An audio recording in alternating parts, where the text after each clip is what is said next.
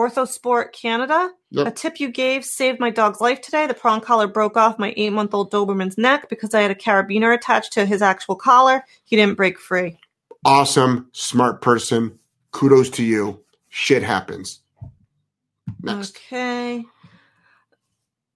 Also from Orthosport, I live on a main road and my dog would have been hit and possibly killed in the afternoon traffic. Thank you so much for all the tips you provide. That's amazing. That's amazing. Good for you. I'll be up in Canada. I'll be up in Collingwood, Canada, and Vancouver, British Columbia. Next. Okay. Also, depends where in Canada you are. A lot of my folks from Toronto are going to be going to the Buffalo, New York seminar. Hey, everybody. How are you? It is Jeff Gellman of Solid K9 Training. And Linda, how are you? I'm here. I'm in the house, yo. Good. How's everybody doing? All right. Today's only an hour show. Let's jump right into it. All right. Oh. Today's only an hour show. Oh. There's a little bit of a delay there on Linda's computer.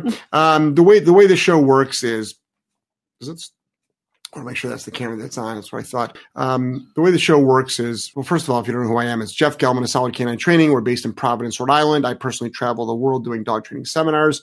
We've got 20 scheduled for 2019. One more pending. Might be 21. We're negotiating with Alaska now. That might happen. But you can go to JeffGellmanSeminars.com, JeffGellmanSeminars.com to see the schedule. You keep saying 20, even though you add some, and then you say, I got 20. Well, right now we got 20. I'm not going to say 21. Because Are you sure? Did you count them out? Yeah, 20. There's 5 rows of 4 on the screen. Just got back from Florida, actually. Wonderful seminar in Florida. And I head to Seattle this weekend. Tickets are still available for Seattle. We specialize in a lot of rehab, behavior modification at the training center. So we stop a lot of unwanted behaviors.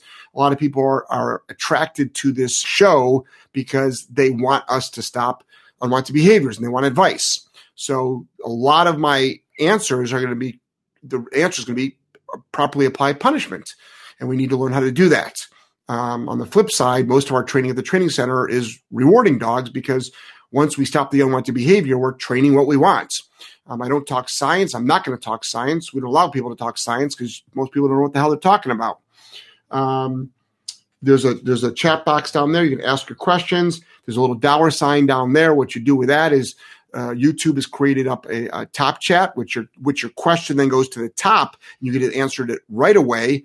And it's for folks like myself and for people to make donations to creators of complimentary content. That's pretty much what it is. But we're going to get through as many questions as we can.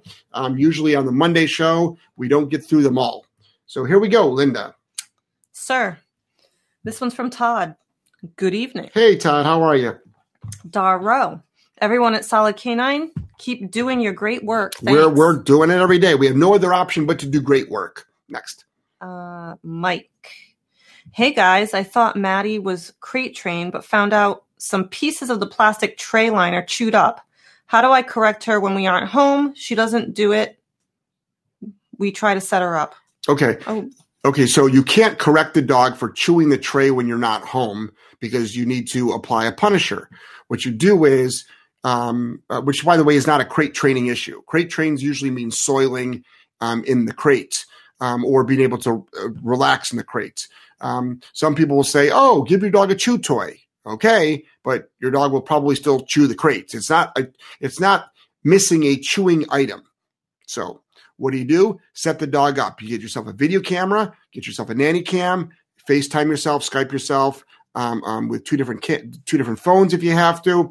You leave the house. You go 1 or 2 houses down. The remote collar. You have a remote collar on your dog. You watch and you wait.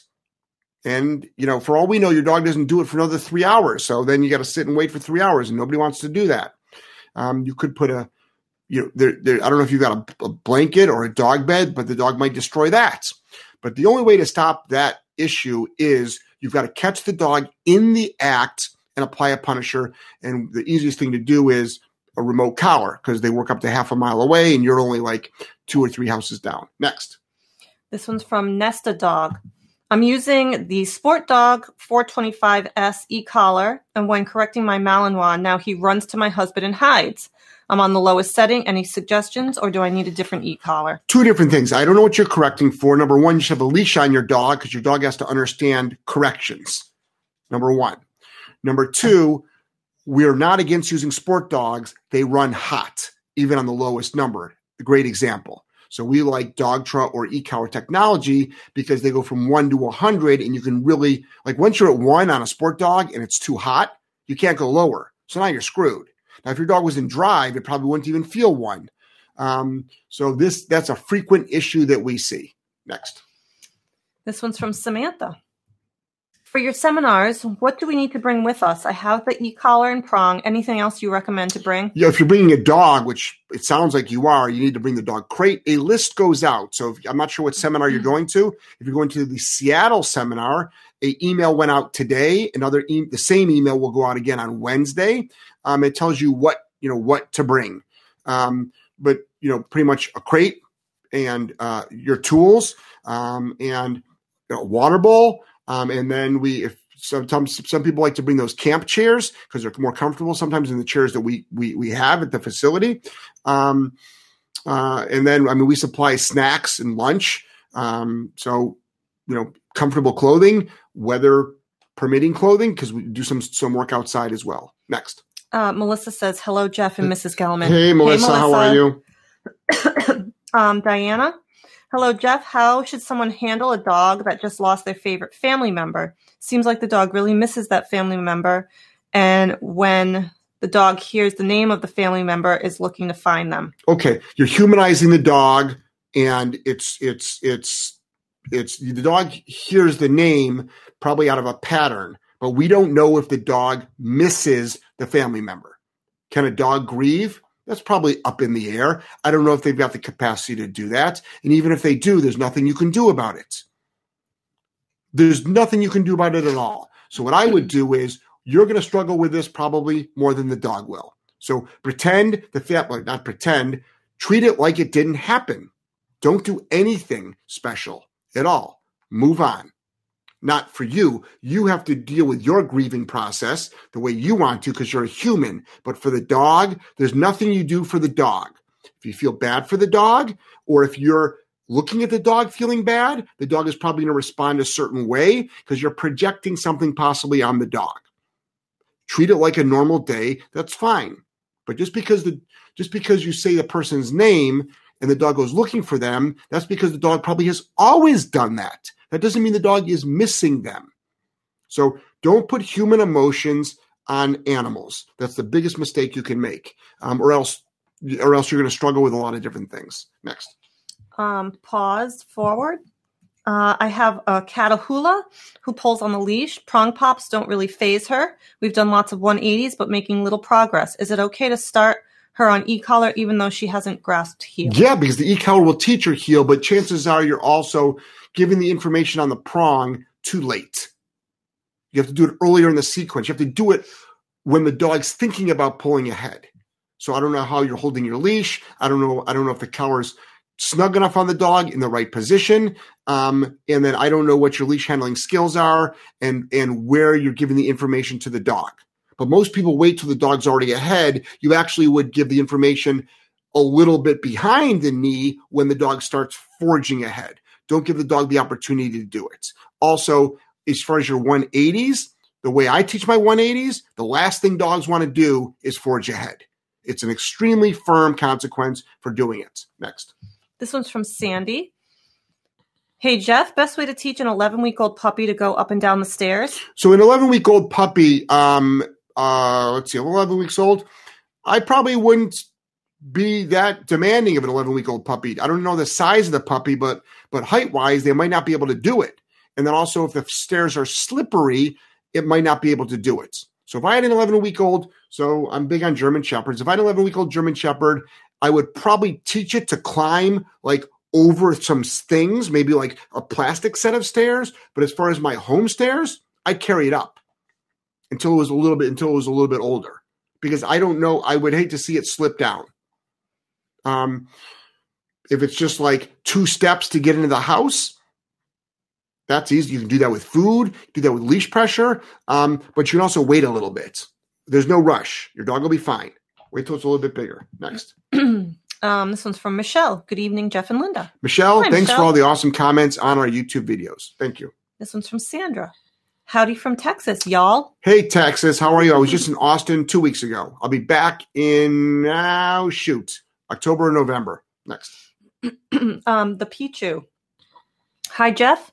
Are you going to skip last week's AMA? So I know if I wait for my response there or I ask again. Okay. So we did not have time to videotape it this weekend. We didn't have time to do it today. And I might not have time to do it tomorrow because there's some stuff going on. So, and I need Joelle and I have to be in the same place in order for us to do it.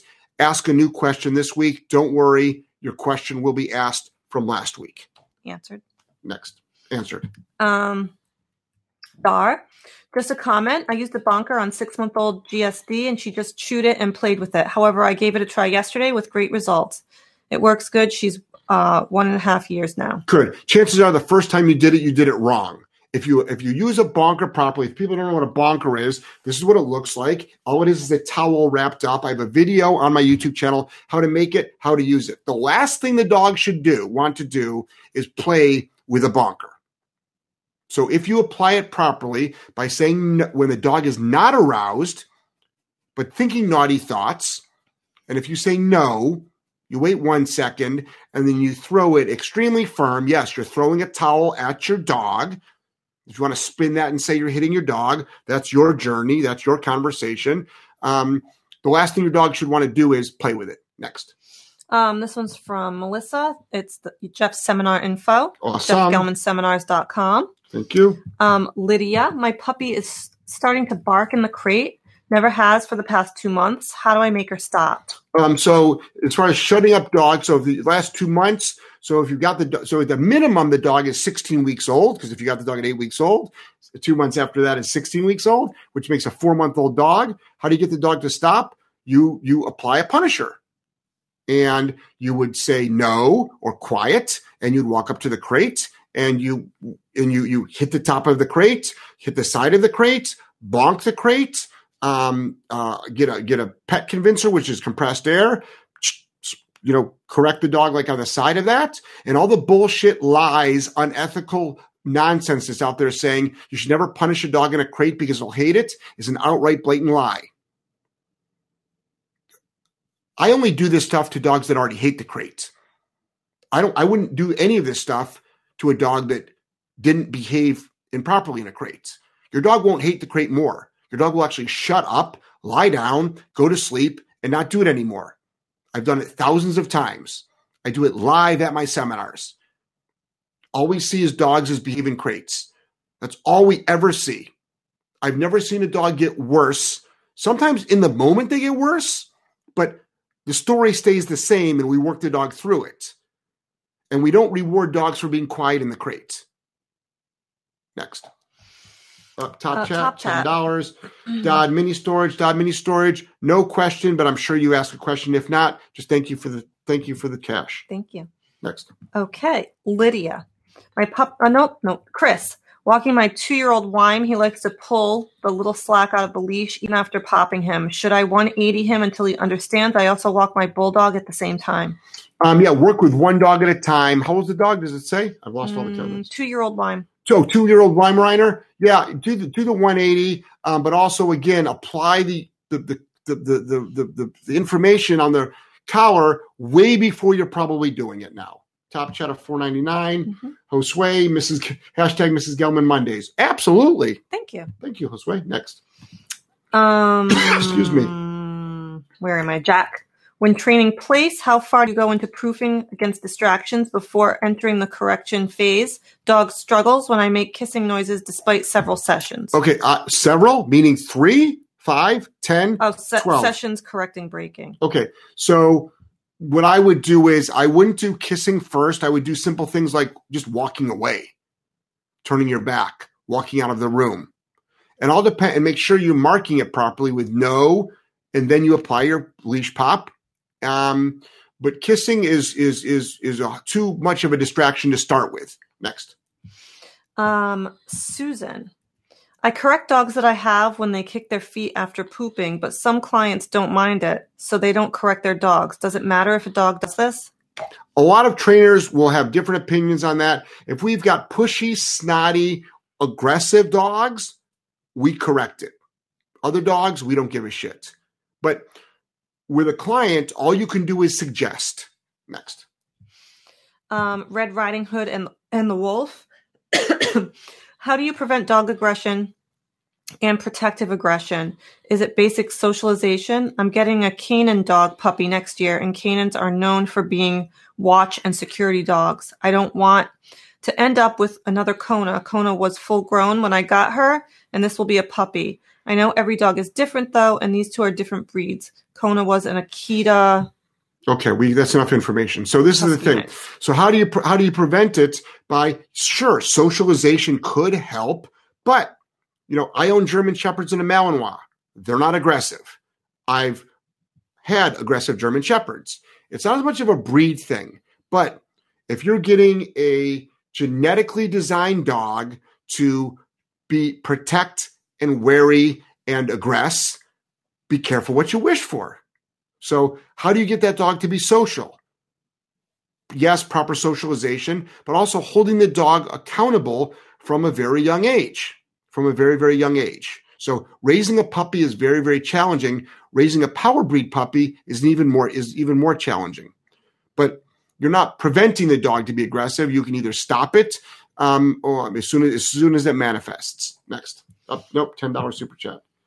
Another $10, Dodd. Thank you so much. Next. Glenn, I'm a trainer and I just wanted your advice. Dog growls at the owner when they go near the food. I was going to teach it the out command using a leash. Would you recommend anything else? We do the out command with a remote collar. That's what we do.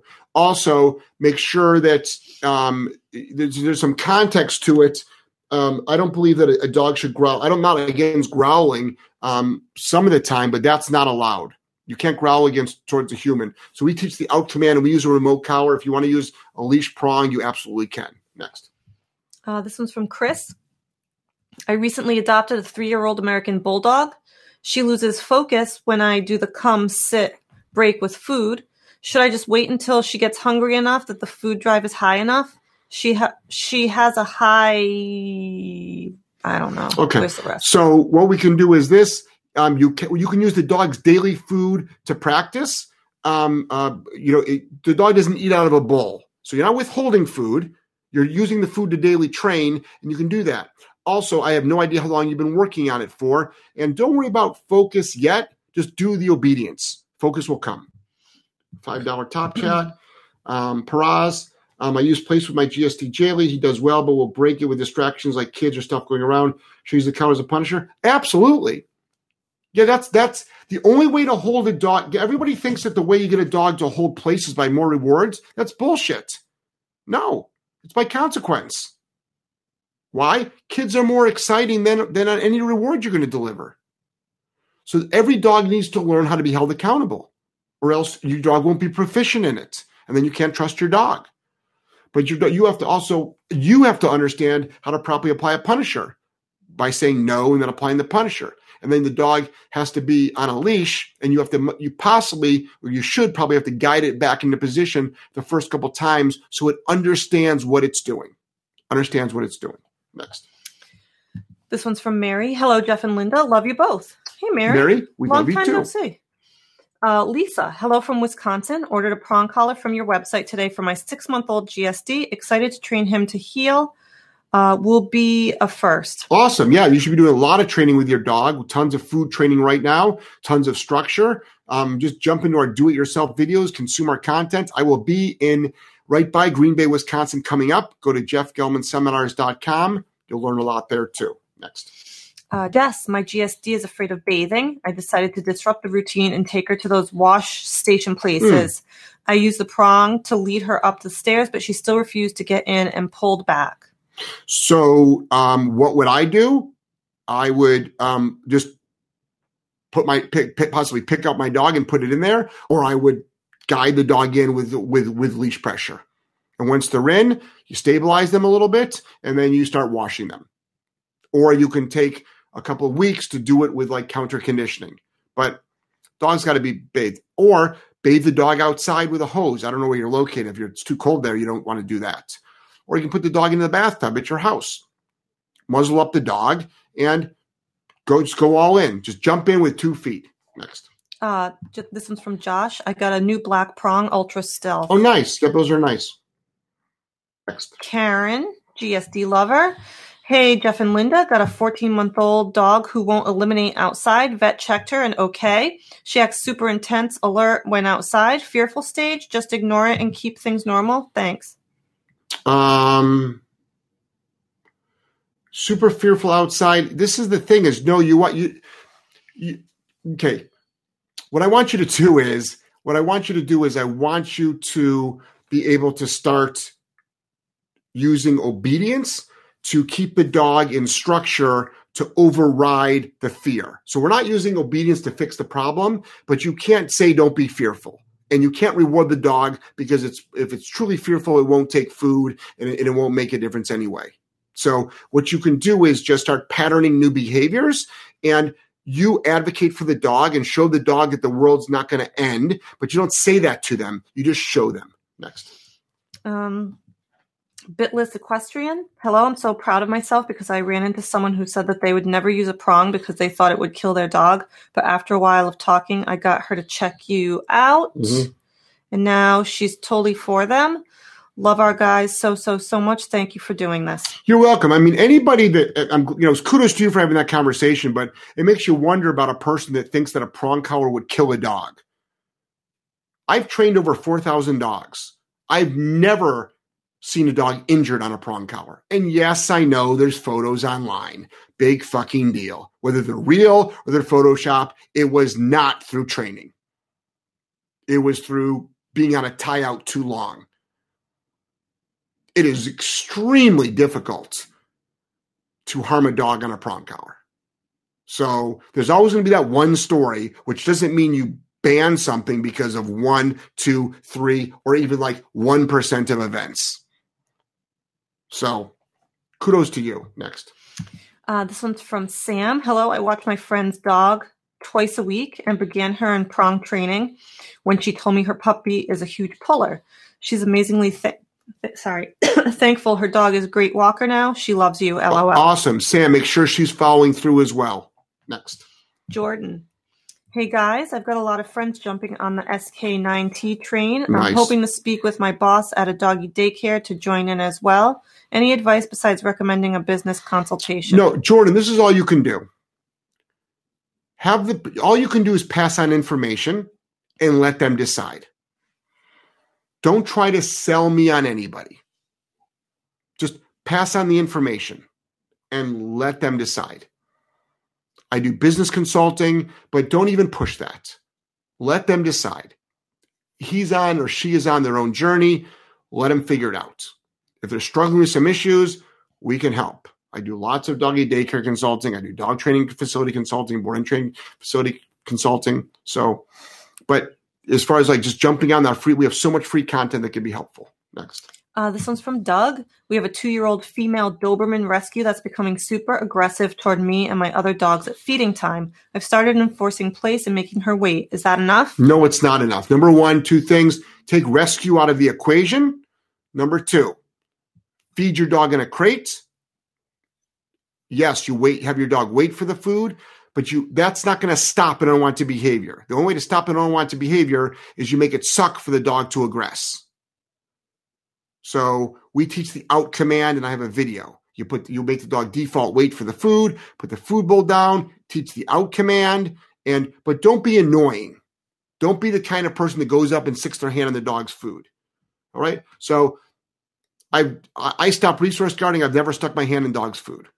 Next. Oh, just a couple of top chats. Mm-hmm. Canadian 699 from Todd. Thanks to you and the ladies, our Husky Shepherd continues to exist as part of our family as a result of your straightforward, common-sense approach. Todd, bam, you're the one doing all the hard work. I'm just talking about this stuff. So kudos to you. $5 from Thyri. Sorry if I chopped up your name there. Thank you both for all you do. I appreciate your videos and guidance so much. Thank you so much for consuming the content as well. Next. All right. Derek. Hey, guys. My dog attempts to bite when we want to groom him with a towel or the brush. How do we work him through this? Thanks. You missed lovely seeing you, Linda. You said that already, though. Linda Monday. No, that's a different one. Oh, it was different? Yeah, it's a different one. Do I have a hashtag now? Yeah. Linda Mondays? There's two hashtags. Yes. Mrs. Gellman Mondays, I think, was the other one. Ah, okay. Oh, so I like both of Derek those. Says, my dog attempts to bite when we want to groom him with a towel or with a brush. How do we work him through this? What we do is this. You muzzle up the dog, and it's a clicker protocol. We literally do a clicker food protocol with that. So it's a slower process, and it's all done by introducing things slowly. And you would put out the brush, hold out the brush. The dog sniffs the brush, click, reward. Boom. Hold out the brush again. Dog sniffs the brush, click, reward. Great. Hold out the brush, touch it to the dog. Dog doesn't aggress, click, reward. See where I'm going with this? It's just like you do it slow and slow and slow, and you keep adding more and more and more stuff to it. Next. Ginmar's one. Hello. Hello. Oh, hello to you. Dodd mini storage. My 3-year-old border collie mix that I've had for 9 days is doing well. No luck teaching fetch. He's not interested in any of the toys unless he is alone, but only some. How can I get him started, Mike? So, Mike, I don't teach fetch. So I'm just a basic family pet dog trainer. All my dogs that I own that you see me working have got incredible, incredible drive. And which border collies do as well. So what I would do is this. This is not my level of expertise at all. You want to look up a video called Forced Fetch, not on my page, Forced Fetch. Also, you want to start looking into some field trial and hunt trial folks that also work, that do that as well. Next. Paige. Hey, guys. So I started training my 4.5-month-old Roddy with an e-collar. What do you think about the tapping sensation button? It seems to work with commands and some unwanted behaviors. What do I think about it? I mean, I don't understand the question. Sorry, but that's how you train a dog on the remote. Ooh, geez, Louise, I just farted. Oh.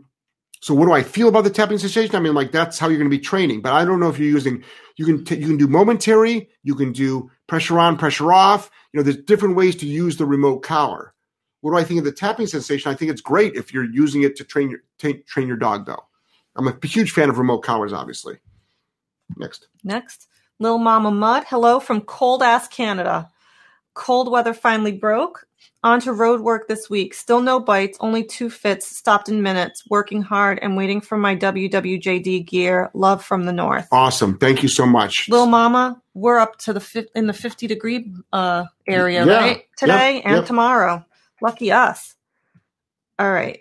Joey, I currently crate my 7-month-old lab when I'm not home. Any advice on how to transition him to not needing to be crated? No, I have zero advice.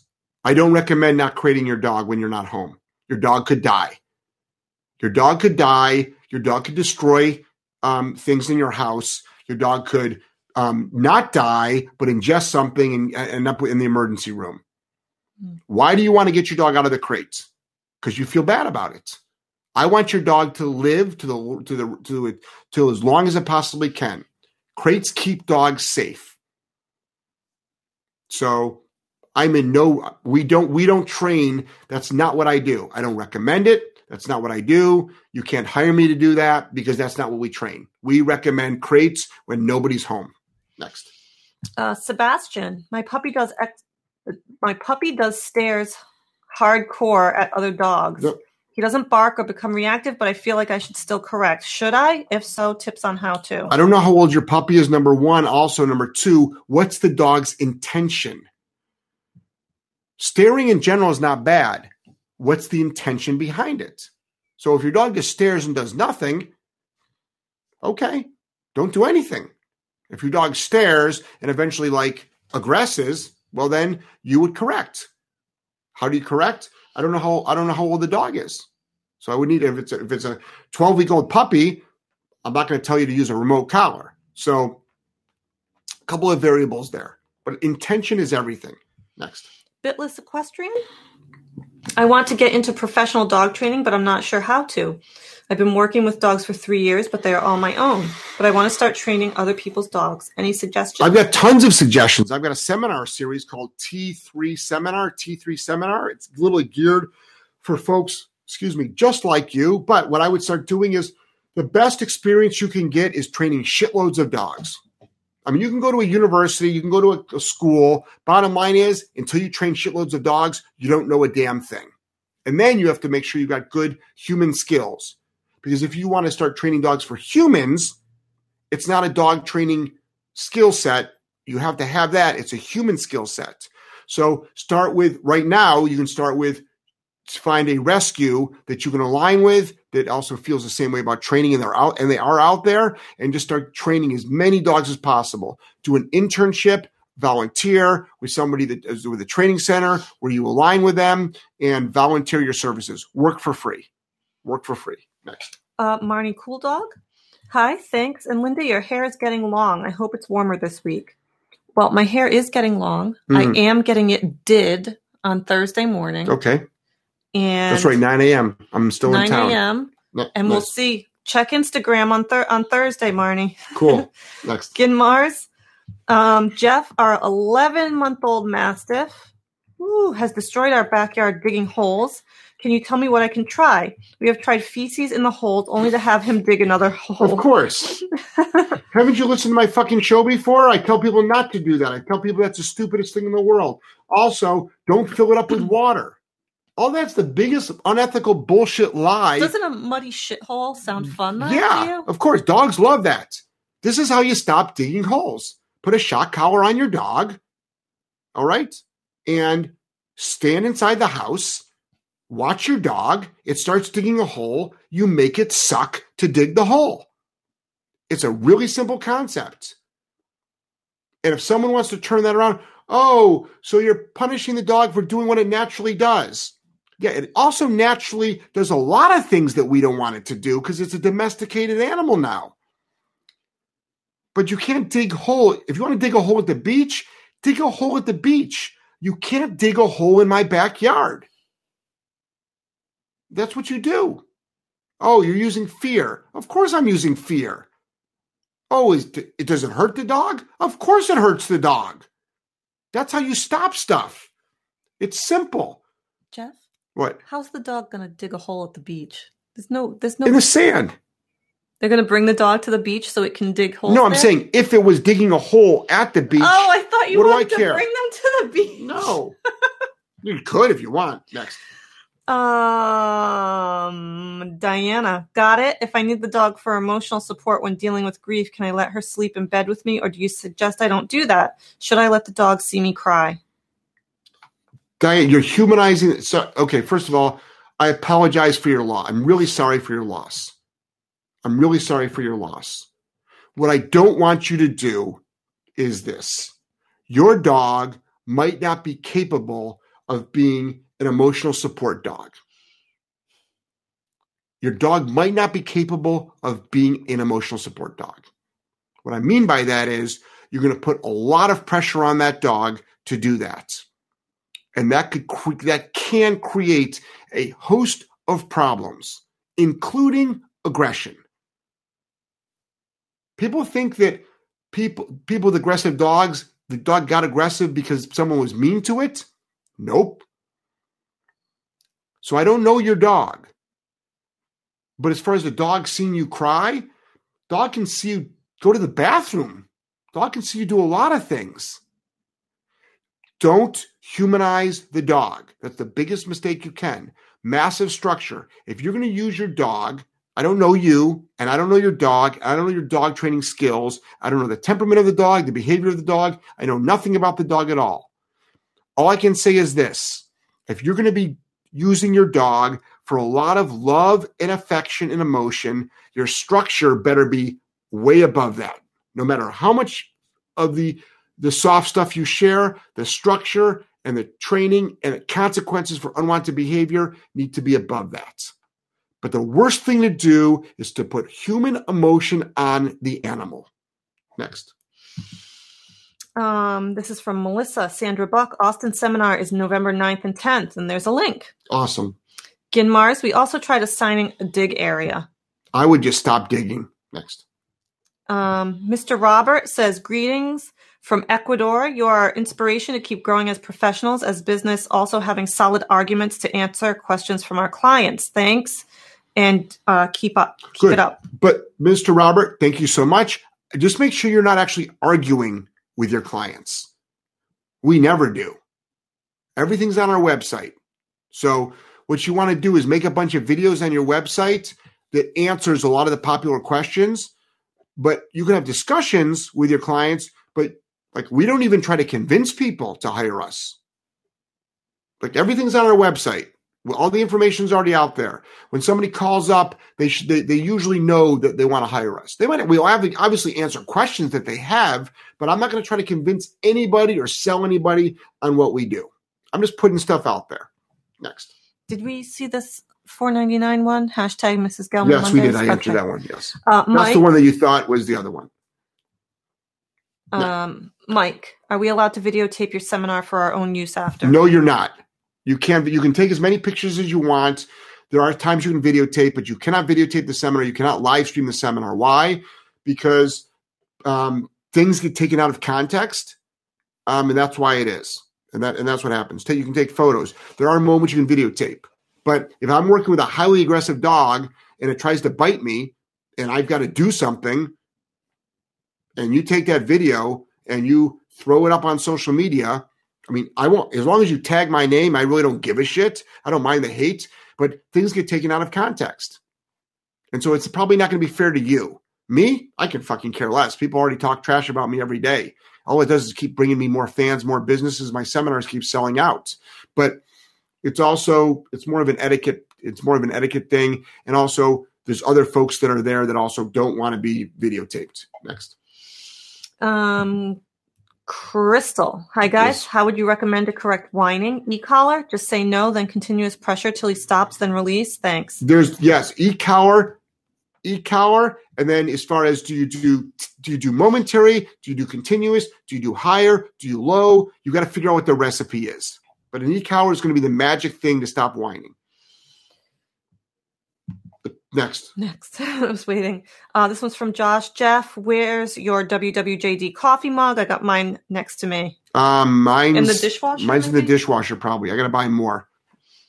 We should just fill the whole cabinet with them. And get rid of all the other ones. Next, because not too many of them fit in my cup holder in my truck. Oh, you got some weird ass shaped cup holders. That's why. Okay. It's because you have a Ford. Just kidding. Alpha RK9. Hey, Jeff, I have gotten Did you do the Pichu? Didn't I? Pichu, no. Oh, you know what? My screen moved. I don't see that. And then there's also Karen. So an update on the 9-month-old dog who had trouble relaxing on the crate. After 2 days spending a lot of time on the crate, he improved very much. Now trying on a new environment. Good for you. So doing duration work works great. Do you see Karen's? Something happened. To get up to the Todd Rolo Super Chat for $279. Todd Rolo actually did a $279. Okay. Thanks from my family, including Husky Shepherd, to yours. Okay. Awesome. Thank you. So Karen's next. Okay. I don't know what happened. There. Yep. You know, sometimes it just jumps down. I know. When I picked up my dog from daycare, she barked at a man getting out of his car to pick up his dog. I had no remote or prong collar to correct her. What could I have done? You could have given her a heel tap. You could have done a finger poke. Could have done that. But, you know, I mean, you can't. You probably didn't have a bonker on you either. You got to do something though. You can take a little finger poke, 2 or 3 fingers. No pop like that. It's called the Jimmy Jam. The Jimmy Jam. Next. Orthosport Canada. Yep. A tip you gave saved my dog's life today. The prong collar broke off my 8-month-old Doberman's neck because I had a carabiner attached to his actual collar. He didn't break free. Awesome, smart person. Kudos to you. Shit happens. Next. Okay. Also from Orthosport, I live on a main road and my dog would have been hit and possibly killed in the afternoon traffic. Thank you so much for all the tips you provide. That's amazing. That's amazing. Good for you. I'll be up in Canada. I'll be up in Collingwood, Canada, and Vancouver, British Columbia. Next. Okay. Also, depends where in Canada you are. A lot of my folks from Toronto are going to be going to the Buffalo, New York seminar. Thyri, Is that how you say that? Yep. My daughter was matched with a service dog for autism. We got a standard poodle who was trained but neglected. Major issues with dog reactivity and pulling. With your help, amazing results. Thank you. Awesome. That's really awesome. Nice. We do Chris Adams. No, because it's only $2. Unfortunately, if it's $4.99 and it's less than $4.99, it doesn't get bumped up to the top. That's not my choice. That's YouTube's choice. But so, Chris, thank you so much for the $2. I appreciate it. Okay, great. Juan, hello, Jeff and Linda. I started running my pup using a bike, which he's really loving. I keep him running beside me. Sit when we stop. Awesome. Can the bike runs be considered as good as a structured walk? It's different. It's structured exercise, absolutely. And it's, you know, just to let you guys know, I barely walk my dogs. I just play chuck it with my dogs, and then in the spring and summer, I add swimming to it. Now, when I'm on the road, actually, I barely walk them either then. So in the warmer weather, I used to go for nightly walks. I may start them again. My schedule is a little bit messed up now with my nights because I'm doing so many shows and then I want to spend time with family. But we'll see what happens. Maybe I'll do it once or twice a week. But I usually don't do daily walks with my dogs. Next. Michelle, prong collar sizing. My 5-month pit mix seems to be Mastiff, is 27 inches at shoulders and 50 pounds already. Have 2.25. Will that be okay when he's grown? Vet guessing around 100 pounds. Grown. No, he'll need a 3 millimeter. Next. Rach. Yep. Owner training a 5-month-old dog for service work, and with help, we've begun using the prong for healing with short public access sessions. And I know it's going to help us be successful. Yeah. Yeah, I mean, every dog, not just service dogs, should be very proficient in public access. I mean, we sort of our goal. We pretty much train all of our clients' dogs for public access training. I mean, that's not that hard to do. That should be the minimum standard. I mean, everyone's big on the CGC test, which, whatever. But public access training is real. It's really important. Downstays in public around high-level distractions, going through crowds, lots of environmentals. So that's what's really, really important. Next. Redwood Reaver, can you elaborate on what you mean by structure for the dog? I have an idea, but would love to hear your opinion. Appreciate your time and knowledge. Yeah, structure means a schedule. Structure means rules. Structure means a lot of the repetitive things. Structure, I mean, think about the structure of your day. What's your day look like? So this is what my day looks like. I get up at 4 to 4:30 in the morning. I do a little bit of reading, or I listen to, or I watch reading a blog, or I watch a short video. Then I go to the gym for an hour and a half. Then I come home and I usually make a smoothie. And then I either go directly to work or I run some errands. And then I go to work. And then I have lunch at almost the same time every single day. And then I usually run my dogs 3 times a day. And then depending on the day of the week, I might go to the gym again, and then I'll come home and I'll have dinner with my family, and then I'll do a podcast. And then after this podcast, I'm actually doing a bunch of social media and business stuff. And tonight I'll probably go to bed at 11 or 12 o'clock at night. So it's what structure is. So structure is with your dog, it's structure. It's structure. Next. Rescues in focus. Yep. When I leave my dog in the front yard, she'll sometimes bark at other dogs passing by. I started using a Dogtra bark collar at level 5.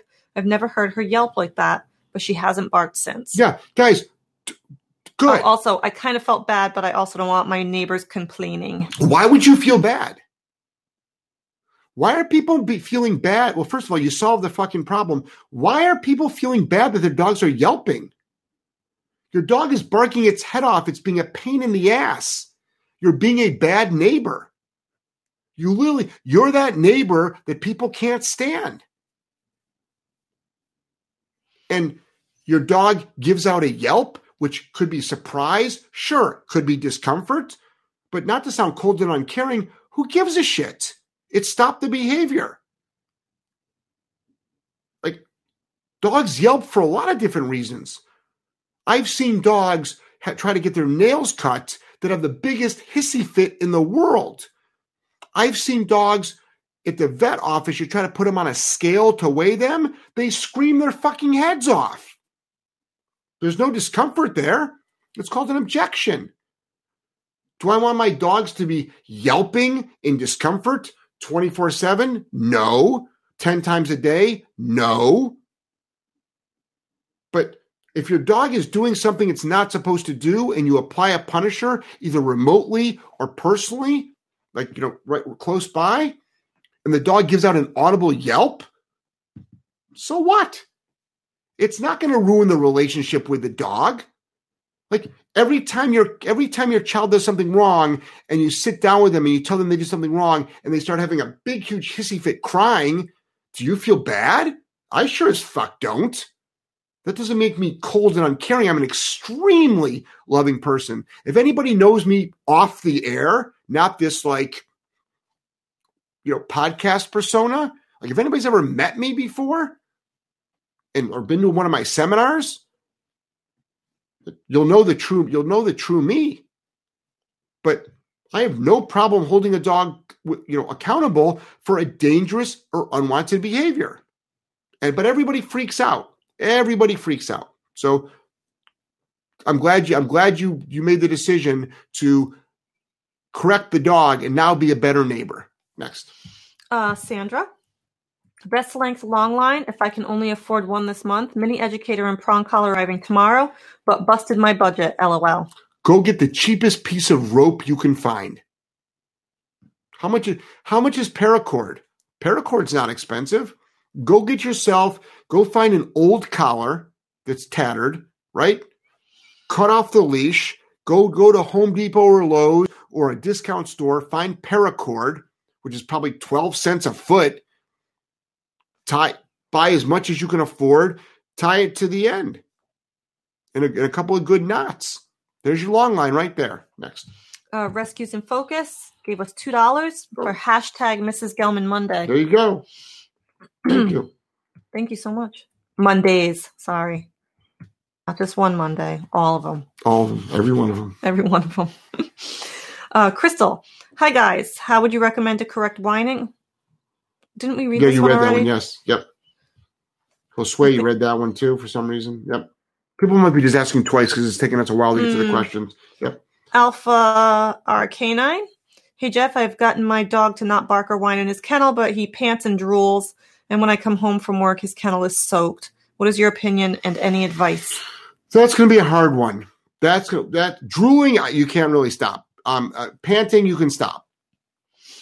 So that you have the you stopped one behavior and you got whack-a-mole going on. So the shrapnel effect of stopping that one behavior, like the panting and drooling was probably already there, but it was manifested in another stressor, which was the barking. So your dog was always nervous. Do more duration in the crates when you are home. Teach the dog to double down. Double down is head on the ground. Dogs historically don't pant when their head is on the ground like that. How do you do that? You can do leash pressure. You can do remote collar. So we do that all. You know, we demonstrate that at our seminars. We show.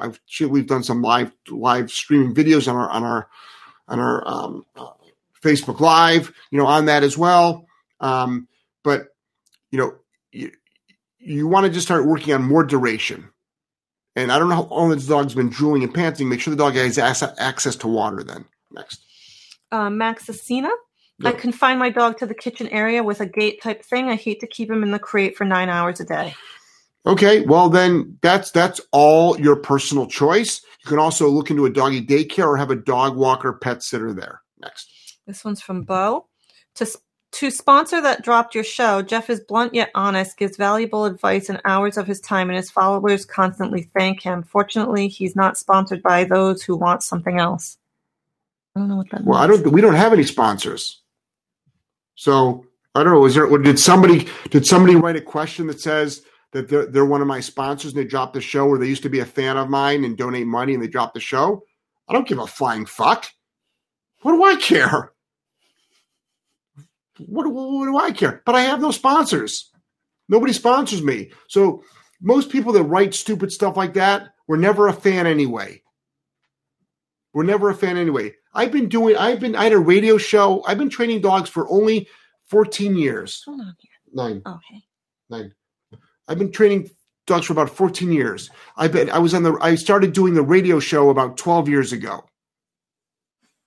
you think in the last 12 years when I've been doing consistently the radio show and the podcast and all my live streaming, I've given a shit what anybody fucking thinks of me? What do I care? If you don't like my stuff, if you want to make some like, oh, we're going to stop donating money and we're not going to sponsor you anymore. First of all, nobody sponsors me. I have zero sponsors. What do I give a shit? I don't care. If people don't want to hear the truth, that's on them. Read the fucking, guys, read the damn comments. Go onto my Facebook page and read all the comments of all the people that I'm helping. Read all the seminar stuff. Every time there's a seminar, read all the comments after the seminar.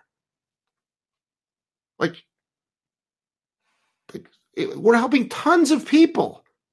One person, two people, a dozen people, 100 people, 1,000 people jump off my social media because they don't like what I say.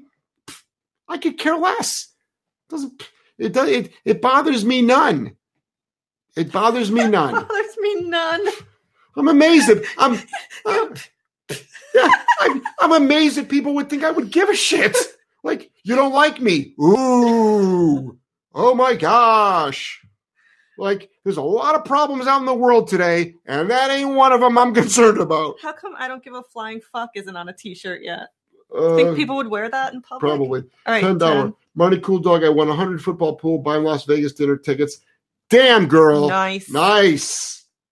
Well, by the way, we're doing this. Marnie's talking about. I'm doing a seminar in Las Vegas at the Flamingo Hotel and Casino at their convention center, and we're doing live What Would Jeff Do podcast, like live like this in front of everybody. We're also going to be doing a 3-hour one for the audience, and then there's also a VIP dinner with myself on Sunday night. It's going to be a fucking fantastic weekend.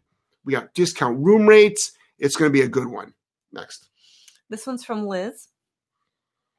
Found you when the Mal Mix was 8 weeks, celebrating 9 months today, thanks to you guys. Nice. D-Collar has saved his life from horse chasing, and Obedience DIY has made him nice to be around. Thanks. Awesome. Thank you.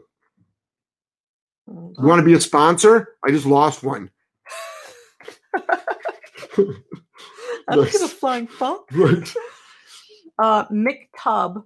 I have a 1-year-old high-energy ACD. When we go for leash walks, he barks and pulls. I need 3 hands, one for e-collar button, one for leash, and one for treats. How do I balance this? What? Maybe hold the treat. Australian cattle dog, when we go for a walk leash, he barks and pulls. I need 3 hands, one for e-collar button, one for leash, and one for treat. What do you use that is to give treats on a walk? Prong collar on the dog. Scrap the remote collar right now. Prong collar on the dog. Leash on the dog. I want you to work on your leash handling skills. Forget the food. So don't worry about the food right now. Work on your basic leash handling skills. Do it in an area that's not a high distraction area, and work on your healing skills first. Then layer the remote collar for remote collar heel over that. Next. This one's from Ginmars. Jeff, no, I haven't seen very many of your videos. I am a brand new subscriber, and I'm not a dog trainer, so I only know some of the things I read or find on YouTube. Awesome. Well, I've got 5,000 videos, 10,000 hours of audio content, tons and tons of videos out there. Go down the rabbit hole. Just to let you know, my podcasts are snarky. They're R to X rated. They're loud. They're obnoxious. My actual training, though, is stealth and silent. So this is like, people have to remember, this is an entertainment show. It's an entertainment show. The content and the answers are actually accurate, but the way I deliver it is definitely more in your face, blunt, trying to get a rise out of people. This is the thing I learned from the radio business. I'm trying to either get you to hate me or love me, but at least make a decision. Now, most of my YouTube content, though, is not delivered in this format. Next. This one's from Derek. Hello, Gellermans. Yes. But I get some examples of times to use my e-collar and when not to. Just training, very relaxed, happy dog, no aggression. Thanks. This is the thing for all the time. All the time. So you can train the remote collar is not for aggressive dogs. It's not for a reactive. Like it is, but I'm saying is.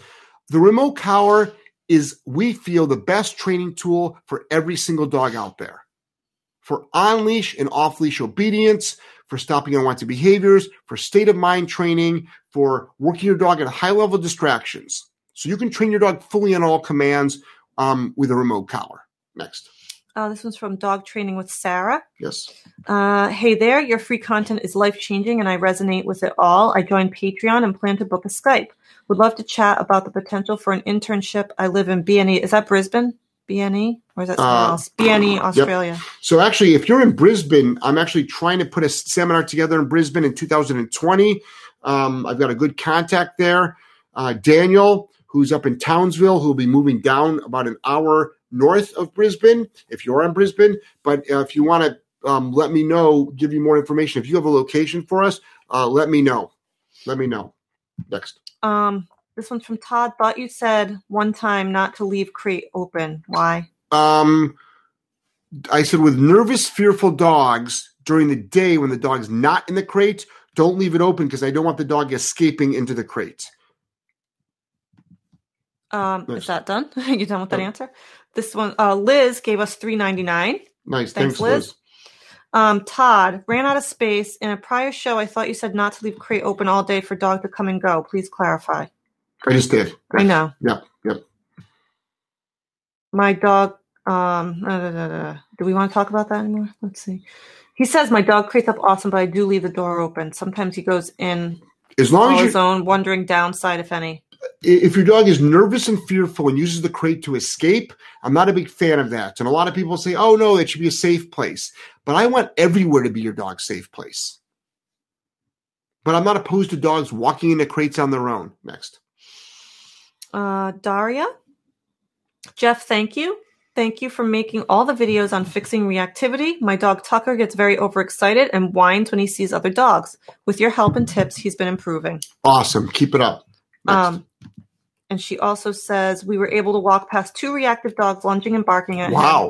And I saw him get alert, and I corrected right at the beginning on the prong, and he stopped. The other people were so shocked. Damn, you've got it right. That's exactly how you do it.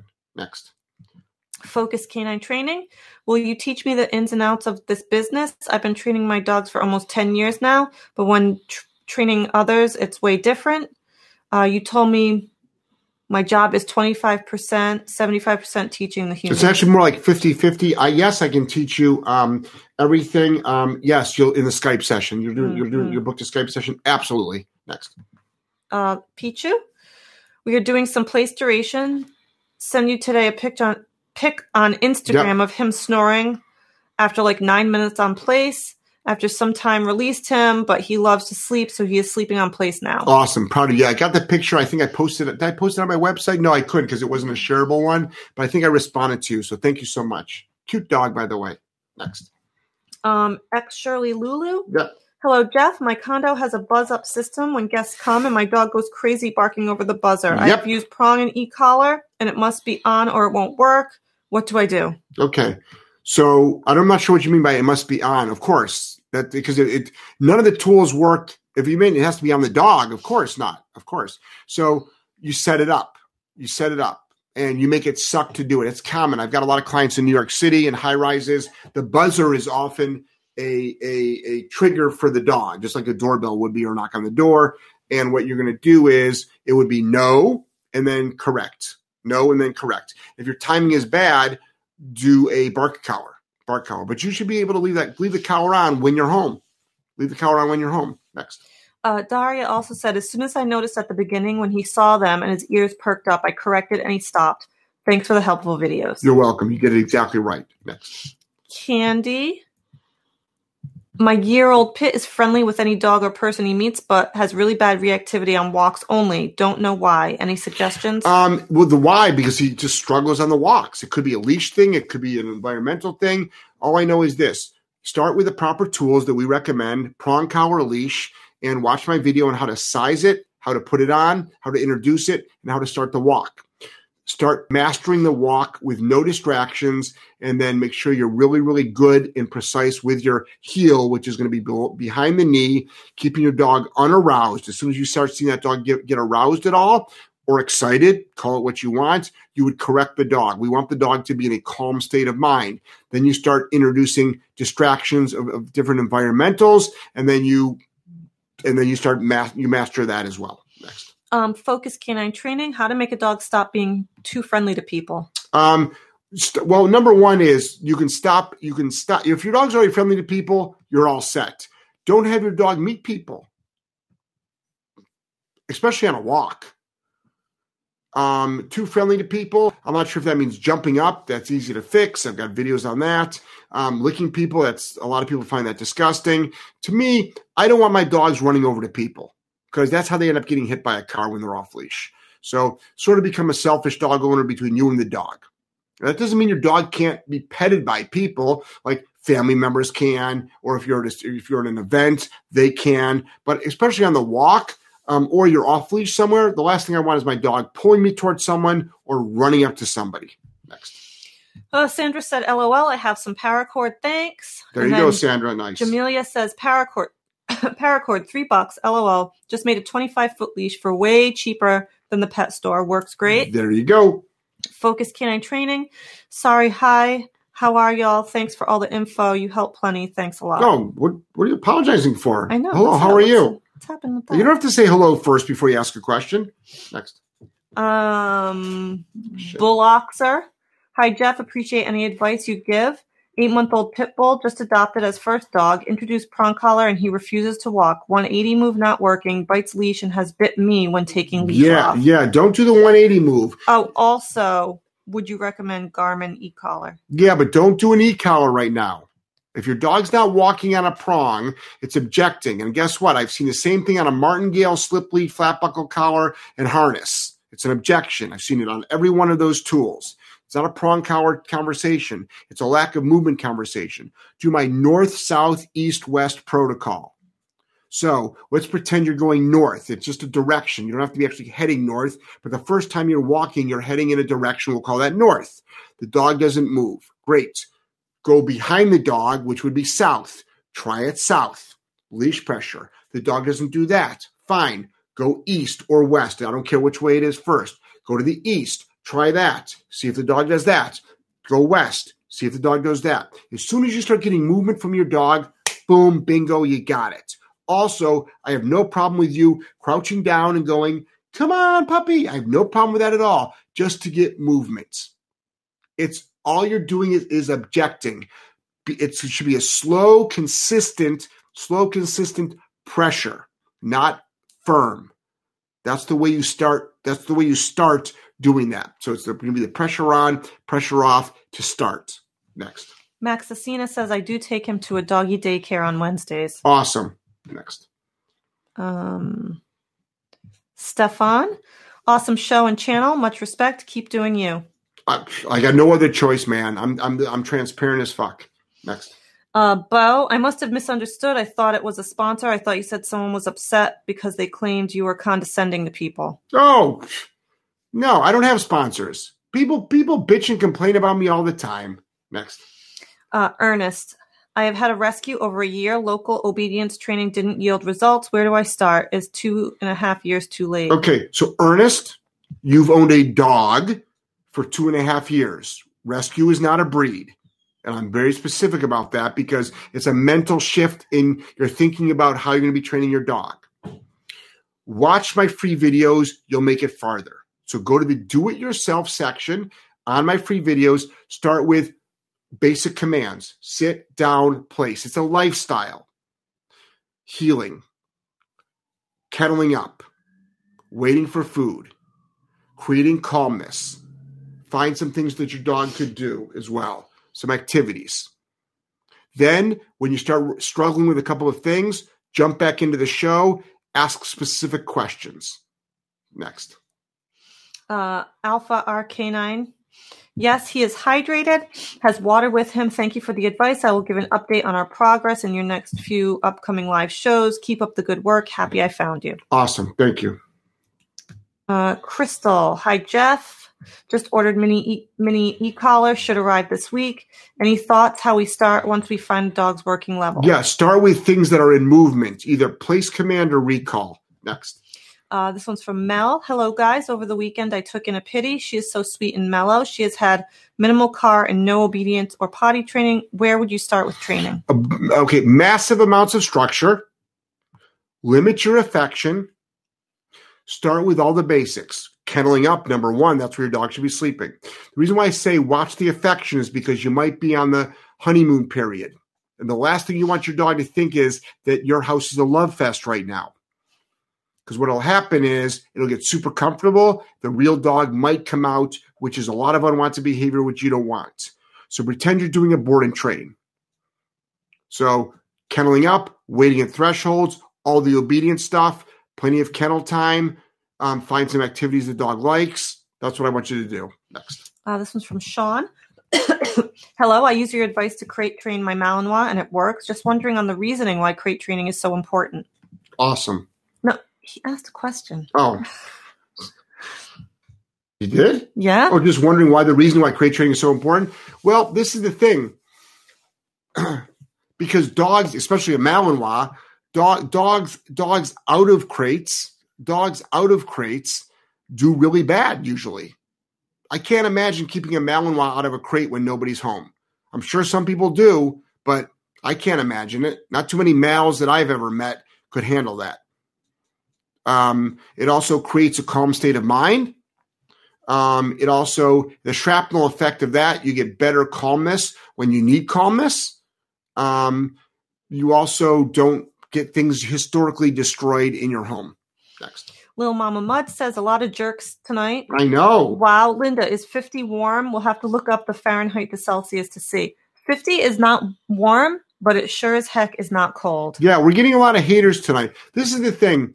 The show is growing and growing and growing, and we get a lot of people. And I'm an easy target. I'm an easy target to attack. The thing is, people assume I care, and I don't care. So number one, your messages are getting deleted eventually.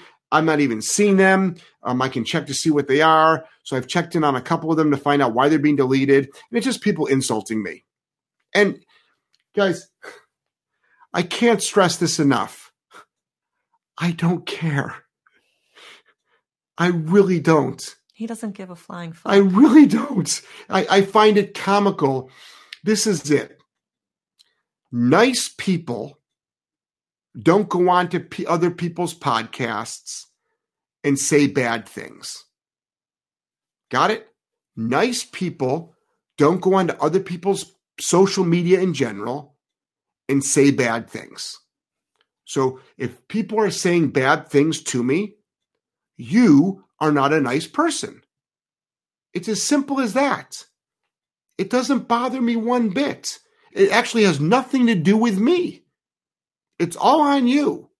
And if you want to be the kind of person that goes on to people's podcasts and insults the host when this was an opt-in podcast, meaning you don't have to be here.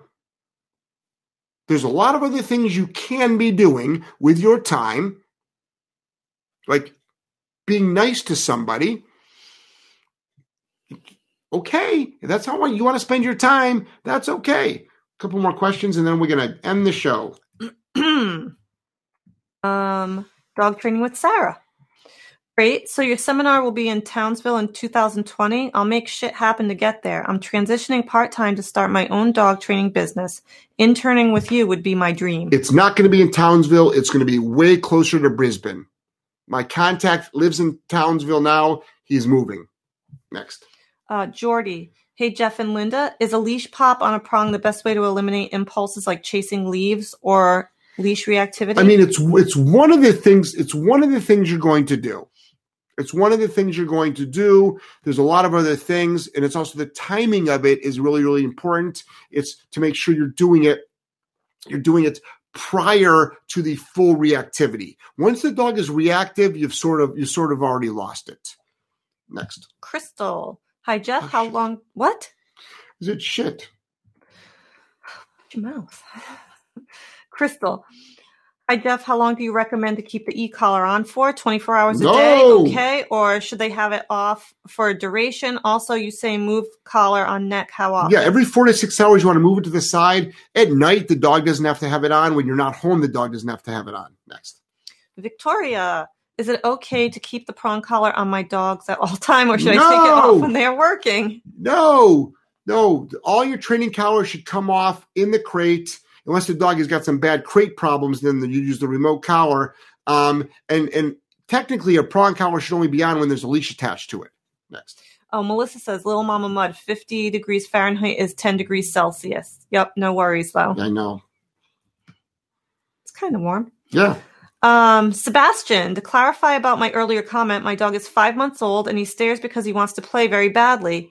He's barked 3 times out of excitement, but that's all. Should I correct with a prong?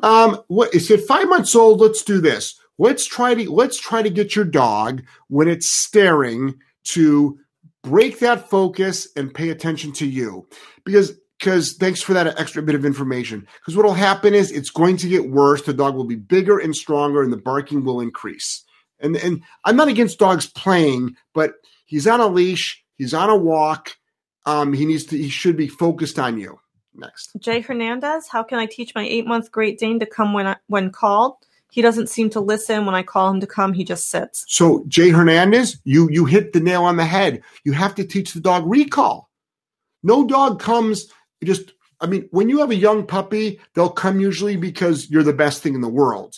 But once the dog hits like 14 to 16 weeks, the dog just lifts up its middle paw and says, you don't mean anything to me, because there's a lot of better stuff out there. So what you need to do is actually teach recall training. I've got videos on it. Many other people have videos on it. It's a combination of using a long line, a remote collar, and food, and dog training. Next. Lil Mama Mud, she's cracking me up tonight. Ooh, 10, too warm for me. I prefer negative 10 Celsius. Keep that heat wave, Linda. Don't move to New England. It's not warm. Next. Bloxer, thank you. We'll work on pressure on and off with prong. What can I do for the biting? On the biting is probably a result because the dog is subjecting to the leash pressure. So the biting might go away organically. If it doesn't, you can use a bonker on that. Lisa. Next. Lisa says, haters need to go find haters. This is a nice channel, or go F off. Hey, Lisa. Don't be confrontational now. That's my job. Next. Dino, what's the sizing guideline in terms of width, 2.25 millimeter or 3 millimeter, etc., to finding an appropriate size prong collar? Historically, if a dog is 45 pounds and under, I like to see if the 2.25 millimeter works. Except for on some dogs like Dobermans and Greyhounds, they might be in a 2.25, and they're more than that. And then usually 3 millimeter is usually 50 pounds or over. Next. Okay, this is our last one. Last question of the night. From Thyri. I don't understand the haters. I struggled for 10 months and feared washing out a service dog. It is only because of your free content I could turn around the situation and make a brilliant dog. So don't try to understand the haters. Mm-mm. Because then you're thinking rational. And I explained it really simply earlier. They're not nice people, so they don't do nice things. And it's easy to sit online and to be an asshole. But I can truly tell you that I get a lot of it. I never respond to it. Meanwhile, I'm talking about it now because some people are concerned about it. And I just want you to know, we delete it, which always surprises people. Oh my gosh, I attacked Jeff Gellman on his show and he banned me. It's like, if you came into my place of business and did it, I would kick you out. If you came to my seminar and did it, I'd kick you out. If you came into my home and did it, I'd kick you out. If you walked up to me on the streets, I'd walk away from you. What makes you think that I'm going to engage with you on my show? This is not open for debate. All of my social media content is a dictatorship. I set the guidelines. I set the rules. Everybody's allowed in until I don't want them in anymore. Why? Because people are here to learn. That's why. I have an obligation for the people that actually want to listen to my content. So it's always amazing people that feel that they can say something negative and still stick around. What's wrong? Wedding ring looks loose. Loose? Yeah. Okay. It's not going to fall off, is it? No, it's stuck on that knuckle right there. All right, good. I don't think I've ever taken it off since we've been married. I haven't. There's no reason to. So, guys, thank you so much. End of the show. Back Wednesday night at 8 p.m. Eastern Standard Time. In the meantime, check out, obviously, all of our social media platforms. Instagram, jump onto IG Stories. IG Stories is really cool because it's you know, everything only lasts for 24 hours. So there's always new stuff up there. Our photos from the seminar, my understanding is we've got a photo album ready to load up on Facebook. That'll be up there. This weekend, I'll be in Seattle. I leave Thursday night for Seattle. It's going to be fantastic. There's still some audit tickets. Well, there's plenty of audit tickets available. I think there's one working spot available left for Seattle. Seattle should be good. There's probably about 40 to 45 people there. It'll be a nice seminar. It's in Redmond, by the way. It's not in downtown Seattle. It's on the outskirts of Seattle in Redmond. Solid K9 Training is the main website. You can get links from there. And I can't thank everybody enough for showing up, whether you did a super chat or you didn't do a super chat. Man, I love you all. And I'm proud of so many of you who are really kicking ass. I love hearing about your success stories. Everything is just going great with you. I'm really, really proud of all of you. All right, everybody. Take care. Thank you so much. Linda, thank you for co-hosting. Oh, no problem. Taking time out of your day. Mrs. Gellman Mondays. Mrs. Gellman Mondays. All right. All right, guys. Love you all. Bye-bye.